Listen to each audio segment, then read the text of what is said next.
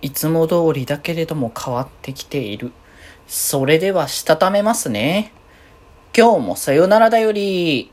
はーい。どうも、皆さんこんばんは、デジェジでございます。はい、この番組は、今日という日に、さよならという気持ちを込め、聞いてくださる皆様にお手紙を綴るように、僕、デジェジがお話ししていきたいと思います。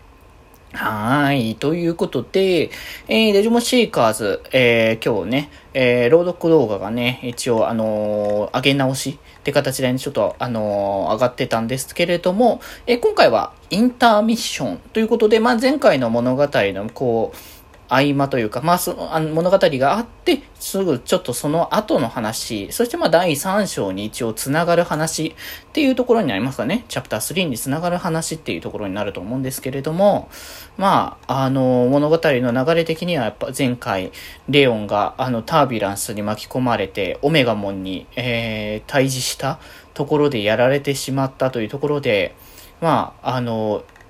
DMIA ですね、の、意識が戻らない状況。まあ結局デジタルワールドというかあの世界にずっと居続ける状態になってしまったから、本当になくなってしまったかどうかはわからないけれども、まあ実情としてはもうほぼほぼ死んだと同期という、ま、状況下なんだよね。まあちょっとなんか竜泉寺教授と、あのそのレオンっていうのの関係性が若干ちょっとこの辺でも少し、まあ、出てきた話ではあったんだけれども、まあ、何かしらやっぱ龍泉寺教授にも何かしらの思惑があるんだろうなという感じはしてきますよね。まあ、そしてまあね、あのー、エイジはエイジで、うん、まあ本当にここまでするつもりはなかったって話なんだろうけど、まあそのなんだろう、嫉妬とかさ、そういったこう、気持ちみたいなものはもともとあって、で、それで倒して、その、超えていくみたいな考え自体ではあったのかもしれないけど、結果的にはこういう状況になってしまったっていうのを、まあ取り、取り返しのない状況下ですよね。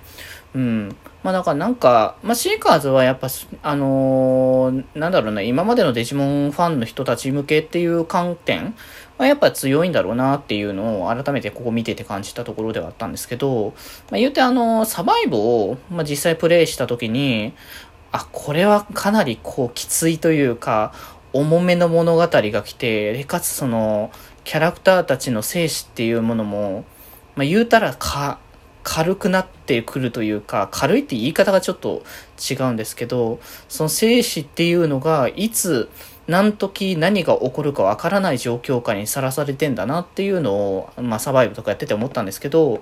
まあ、シーカーズもやっぱその辺に関して、まあ、人死にをバンバン出す物語っていう話ではないのかもしれないけど、こういった形で出る可能性があるっていうところを、まあ、このチャプター2の段階で、まあ、示唆させるというところ。まあ、これが実際ね、その、DMIA になった、えレオンを、あの、戻すことができる。ロイヤルナイツを倒して、あの、レオンたちを助け出すことができるっていうのであれば、まあ、それはそれでっていう、まあ、ある種の熱い展開の流れにもなるのかなっていう感じはするんですけど、まあ、正直、なんかロイヤルナイツがね、ヘルガルモを狙っていた理由っていうのも、まあ、正直わからない。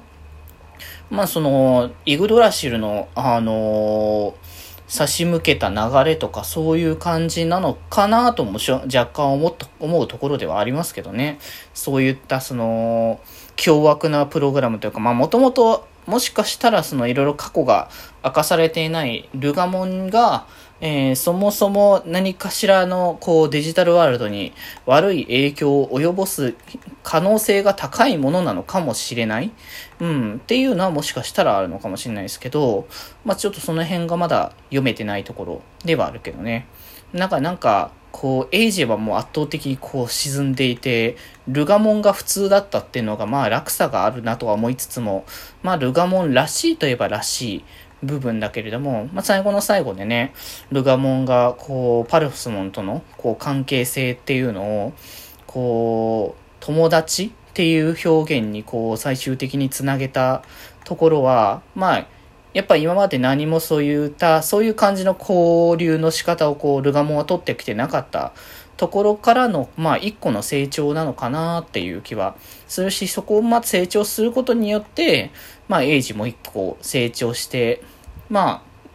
まあ前回のが一応暴走という形の進化だったかもしれないけど、これでまあ本当の意味って言い方もちょっと違うんだろうけど、あの、ルガモンとエイジの思いを一つに重ねた時に生まれる新たな進化を、こう、次回以降でね、生み出すことができるんじゃないかなっていうのはね、感じる気はね、しましたね。ということで、まあ、次回、えー、来週からはですね、えー、チャプター3がスタートするというところで、まあ、一体どんな感じの物語がまたね、展開していくのか、まあ、こうご期待というところでございますかね。いや、もうでも本当にあと、多分チャプターは4までなのかな？この感じからすると。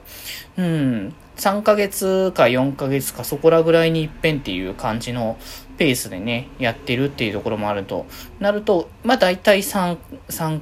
4ちょチャプターぐらいで、そうなると次回が結構また大きな物語の変化というか、まあ、ロイヤル、対ロイヤルナイツ戦になるのか、サンズ・オブ・ケオスの中でのさらなるこう、思惑が出てくるのか、まあ、ちょっとね、その辺がどうなってくるかは、まあ、次回以降のね、やつを見ていかないとちょっとわからないところではありますけれども、まあ、確実に物語は大きく変革するのではないかなっていう気はしますね。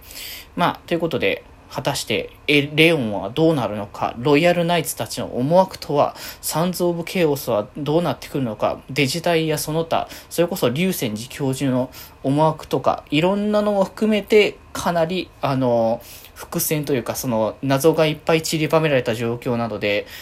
これをどういう風に、あの、ね、た、広げた上でどう畳んでいくのかをね、後半は楽しんでいこうかなと思ってます。ね。ということで、今日はこんなところで、それではまた明日、バイバーイ。